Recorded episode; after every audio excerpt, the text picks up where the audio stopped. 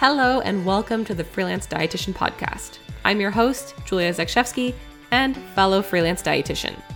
In this podcast, I'm going to teach you how you can apply your nutrition knowledge to create a flexible side income, to increase your career fulfillment as a registered dietitian nutritionist, and how you can flip your mindset so that you can start living the life you've always dreamed of.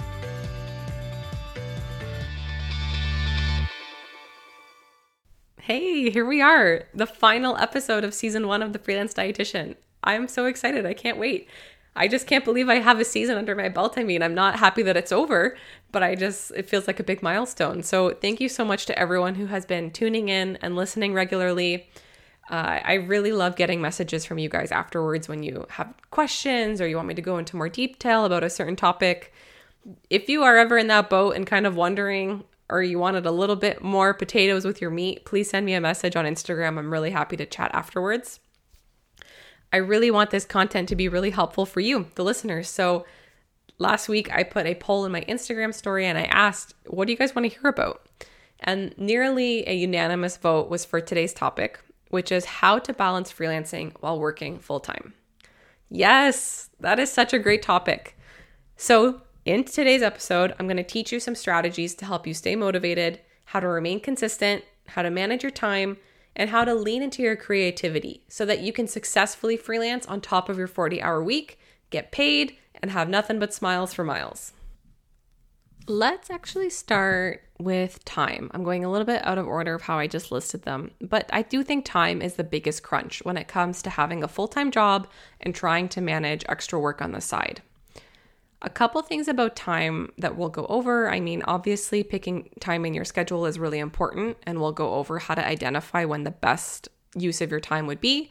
And then also for time, kind of a subcategory would be why you should be tracking the time that you're spending on your freelance work, because that's really critical, especially when you're first starting out.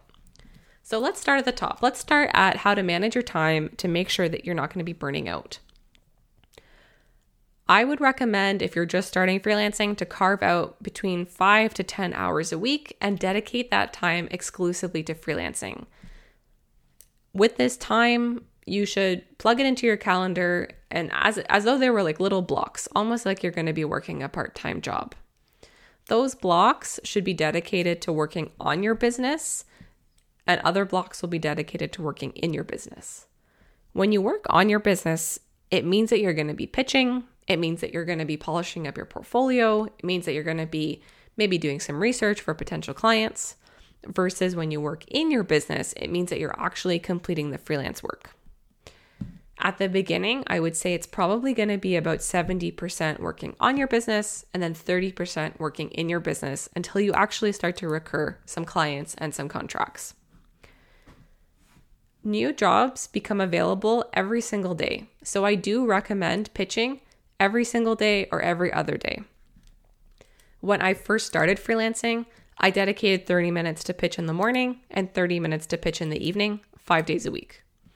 At that time, I was relying on Upwork for most of the freelance jobs, and I did notice that more often when I got hired, it was because I was one of the first people to apply for a new job posting. When I first started freelancing, it was also peak pandemic lockdown, so I really didn't have a whole lot to do other than hang out on Upwork. But make sure that you're doing this consistently. That really is the key message at the end of the day. Even on a day when you're feeling tired and discouraged, you still need to show up and keep working if you want to be successful as a freelancer. I guarantee you, someone will respond back to your pitch and you will get hired there is truly someone like there's always somebody on the internet that has cash in their pocket that's just waiting to pay you for nutrition skills and knowledge. So always keep going. It doesn't matter if you get rejected 10 times, 50 times, or 100 times. It's normal. Just keep showing up. If it really helps you to be in a buddy system or have someone else in your corner, I strongly recommend getting an accountability buddy do a little survey inside your social circle and see if there's anyone else that's freelancing that maybe you can both use each other to report back to. The reality is that showing up for five to 10 hours a week on top of your full time job may not sound a lot on paper, but it is a lot of extra hours. So having someone in your corner really helps to keep you motivated and it's going to help you have like a greater sense of responsibility to meet your freelance goals. Historically, freelancing can also be a very lonely endeavor. So the sooner you start making connections and getting a buddy, the better. The next bit about time I want to address is tracking your time. This is critical. If you start freelancing, please track your time. There's a couple of reasons. So, reason number one, you're going to have data to lean on so that you know how long it takes you to complete a project, which is going to boost your confidence that you're charging the right amount for certain services. All new freelancers will undercharge for a project at one point in their lives because they didn't realize how long it would take. I've been there, everyone has been there. To decrease the chances of this happening, keep track of how much time you spend on a project, and then you're gonna know, okay, this is gonna take me two hours, this is gonna take me 12 hours. That's a big difference in how much you charge. The second reason is to track your time to make sure that you're not burning out. You may notice that certain weeks you're working five hours on your freelancing business and you feel fantastic, you're thriving, your mental health is excellent, versus the weeks where you're dedicating 10 hours and you felt like crap. On top of your job, like I mentioned, those extra hours will make a difference. So make sure you're tracking also how you're feeling, and this will help you avoid burning out. The third reason why you should be tracking how long it takes you to complete projects is because it will allow you to set realistic timelines. And this is huge. Many clients won't have a clue how long a project should take. They know what they want, but they don't understand necessarily how long it's going to take to get from A to B. So, two things are going to happen, or two things may happen. They're going to ask you for your input because you're the pro who they want to hire, or they're going to have their own timeline, which may be completely unrealistic. As you gain experience and you get a good sense of how long it takes you to complete certain projects, you're going to be able to set more realistic timelines, and everybody is going to be happier. When you're discussing timelines with your clients, I really urge you to keep in mind the different time zones that your client is in compared to where you live. I think I mentioned in a previous episode where I was working with a lady from New Zealand. And between Ontario and New Zealand, we have almost 24 hours difference. And the, it took sometimes a full day for her to get back to my emails because of the time difference and she was living her life and I had things going on as well. So by the end of it, I already really underestimated how long the project would take. So time was really precious. And then I just was like killing myself waiting around for her to get back to me. And then I was asleep when she would finally get back to me. So, you know, it just was like such a time waster. So always keep in mind the time zones. If you've never tracked your time before, I just use a desktop app. I really recommend Toggl just because it's simple and free. There's so many out there. If you just did a quick search of different time tracking desktop apps, I'm sure you could find one that satisfied your needs that takes us to our next point, which is how to stay motivated. It's so hard. It is so hard to show up every day, especially when you're not getting the results you want and the jobs you want. But you have to stay motivated. The number one thing I recommend all new freelancers do is to create a running list of the reasons why they're even starting freelancing. This is your gold mine. This is like your sacred, precious go to list that will pull you out of a hole when you really start to feel down and discouraged. In a previous episode near the beginning of the season, I did a call out to other dietitians and they wrote in why they were motivated to start freelancing. And I thought it was so inspirational and just so beautiful. So if you need reasons why freelancing is something you want to stick with, I encourage you to go back and listen to that episode. I think it was episode two or three. The most popular reasons would be that you need an extra extra money for the month, you want to challenge yourself, you want to try a new skill that's very low risk just to prove to yourself you can. There's so many different personal reasons. It might have to do with creativity because maybe your clinical role doesn't allow you a lot of creative liberty and you need something to scratch that itch. Whatever reason you pick, make sure you have it written down, sticky tape it to your computer, have it written on a notebook in front of you somewhere visible so that, like I said, whenever you start to feel low, you remember why you started. The most successful freelancers are the ones who are motivated and consistent. I think another area to really prioritize when you're pursuing freelancing on top of your full time job is leaning into the hours of the day when you feel the most creative. Because freelancing is a creative pursuit. And if you're working all day, especially in a counseling position, I know I can speak to that when I'm counseling people all day and explaining scientific concepts in a way that's engaging and that lands. At the end of the day, I feel like my creative juices are gone. So, doing freelance work in the evenings after my full time job just did not work. It was so hard for me to come up with anything innovative or special. I just felt like I was regurgitating a lot of the information uh, that wasn't really profound. So instead, I decided to wake up early. And I am not a morning person, although I, I wish I were. Oh my God, I wish I were. I force myself to be. I'm a fake morning person. So when I was at my prime, I would wake up two hours before my, my regular workday and I would do all my writing then. And it was amazing how it became this kind of peaceful ritual. The house was so quiet. I had no responsibilities because I felt like the world hadn't started yet. I made my favorite cup of tea, which was Earl Grey vanilla. And then I sat down at my desk, wrapped myself in a blankie, and I just got to work.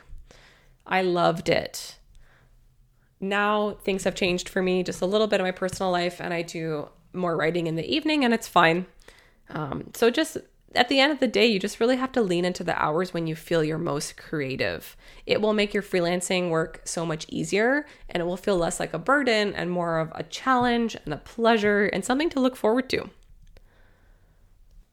The number one boo boo I would say uh, that a lot of new freelancers make is just getting really gung ho, really excited, which is great, but then they start to sacrifice other parts because they feel kind of guilty about not doing freelancing work. So they might skip out on a gym class, or maybe they skip out on a walk or something else that's very nourishing. Once is fine, especially if you have a tight deadline. Twice, okay. But after three times, I'd say you need to go back to step number one and figure out your schedule because the time that you've allocated to freelance work is clearly competing with other interests. And that's just not sustainable because this pursuit it shouldn't be adding more stress to your already jam packed week. It should just be flowing in as naturally as possible. So if you find yourself consistently sacrificing one thing for the other, that's a strong indicator to go back to the start, look at your schedule, and see what's realistic. It obviously will depend a lot on what you're doing. I mean, writing is a lot easier, it's very portable. Anything digital based is going to be easier. People who are in recipe development may struggle because maybe their family doesn't want to hear them at 6 a.m., you know, making muffins or clanging around the kitchen. I guess if you make something really phenomenal, you'll be forgiven. but just keep that in mind when you're creating your schedule. What's going to be the most realistic? And also plan to take some weeks off. It can be hard, especially when you feel like you've gotten the ball rolling, but make sure that you've planned for some time away from freelancing and some time to just disconnect. Because, like I keep mentioning, 45 hour weeks, 50 hour weeks on top of your busy life, like it does start to drain on you. And your nine to five, I'm sure you have allocated vacation days, but in your freelancing gigs, it's up to you to decide when you're going to take them. So make sure you do take them because they are available to you. Those are the main tips that I have for getting into freelance work. They're very appropriate for someone who's a brand new freelancer and just wants to find a way to incorporate it out the gate. As you get more experience, of course, you're going to learn what works for you, which routines don't work for you, what hours of the day are your most productive, which ones do you just want to unplug and have time for yourself and your family. All of that will come in time. The most important thing I hope that you took away, I'm sure I stress it enough, is just to be consistent. So if you say, Jules, I'm going to show up on Upwork Monday, Wednesday, Friday, between I don't know on your lunch hour between 12 o'clock and 12:30 and just send as many pitches as I can see good jobs for, then I'm going to hold you accountable to that and I hope that you do it because that's the only way that you're really going to start to get some traction and start to secure some jobs at least on Upwork. The same is true if you're doing cold pitching, maybe you're a little bit more advanced in your freelancing game and you're off of those platforms and you're messaging businesses and brands, you should still be dedicating at least 30 to 90 minutes a week for pitching. So I hope that helps to set the stage and give you guys a better picture of what you can expect if you start to pursue freelance work. If you need help, send me a message. I love to chat with you guys. The best place to send me a message is going to be Instagram. My handle is at freelance.dietitian. I've been juggling freelance work and working full time for the last year, so I completely understand the struggle. I'm very happy to talk to you more, especially if your circumstances are a bit more unique. Thank you so much for tuning in for this week's episode. I hope you all have a very Merry Christmas and a wonderful holiday season. I wouldn't feel like a great business owner if I didn't give you guys a little snapshot into what I'm planning for the new year. I am obviously coming back with season two of the Freelance Dietitian podcast. My brother has written me uh, my own personalized song, not a jingle, but just the intro music and the and the out music that comes. So that's going to be really sweet. I was really touched by that. There's also going to be new cover art in terms of some more helpful material.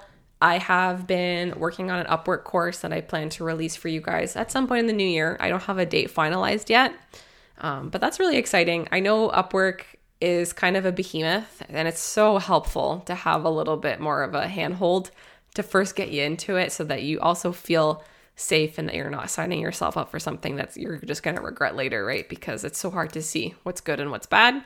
So that'll be some of the highlights. I'm also going to be doing a ton of interviews for a bunch of different type of freelance dietitians. We're going to have on a nutrition artist, which is going to be phenomenal, so unique, so different. I'm also going to have on one nutrition writer, Anna Reisdorf. Gotta have her. She's amazing. I'm also going to have on a dietitian who has a couple YouTube channels and she's going to be sharing some tips about YouTube strategy. There's also a student coming on who manages a virtual assistant company where she does services and has other people working under her that help support dietitians in private practice. So that's amazing. I love that it's going to be about students and, you know, full blown licensed dietitians can do virtual assistant as well. Like it's nothing to be uh, putting our nose up. Virtual assistants can make anywhere from $40 to $90 an hour. So, hello. I also have my eye on a dietitian who's a food photographer because I think that would be really cool. She's actually shot some things for publication, so fingers crossed I can get her on the show.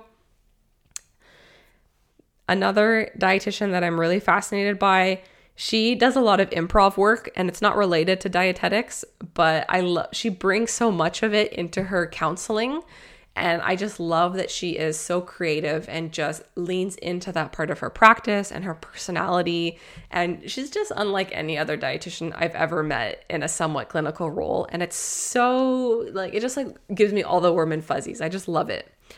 And I have an RD friend of mine who does more media work. So she works with brands and she's also been on the radio a few times, I think, and she's broadcasted all over the air answering nutrition questions, which I think makes her a perfect guest for a podcast. So there's a lot of different people who are in the dietetics profession that are actually doing extremely creative things. Until I created the freelance dietitian, I didn't even know they were there. And that was a big part of why I created this business because I am certain there's so many others out there who are also in the dark and would love to hear about all these different creative options that they could be doing. So that's it. Those are the sneak peeks for 2022. I'm really excited. I, I can't wait to just go all in on these businesses I have. I think it's going to be amazing. The freelance dietitian is currently undergoing its fifth remodeling, the website, I mean. And that's just because I've changed my direction for my business quite a bit from when I started. And that's very normal when I created this business, I was freelancing under this name, but since I've just gotten more more be- like better acquainted with what my actual goals were, I've, I've branched out. So now I have a nutrition writing business called Nutrition Pen, which I'm keeping completely separate from freelance dietitian, which is solely going to be dedicated to educating RDs about different freelance and like freelance business opportunities out there. So I hope that clarifies it. I know I've been kind of keeping that close to the close to the heart, but just because I wasn't ready to share it yet. But yeah, all that's coming in the new year. Sorry to ramble. I'm just so excited. And that's a wrap. That's season one. I'll see you guys in 2022. Bye.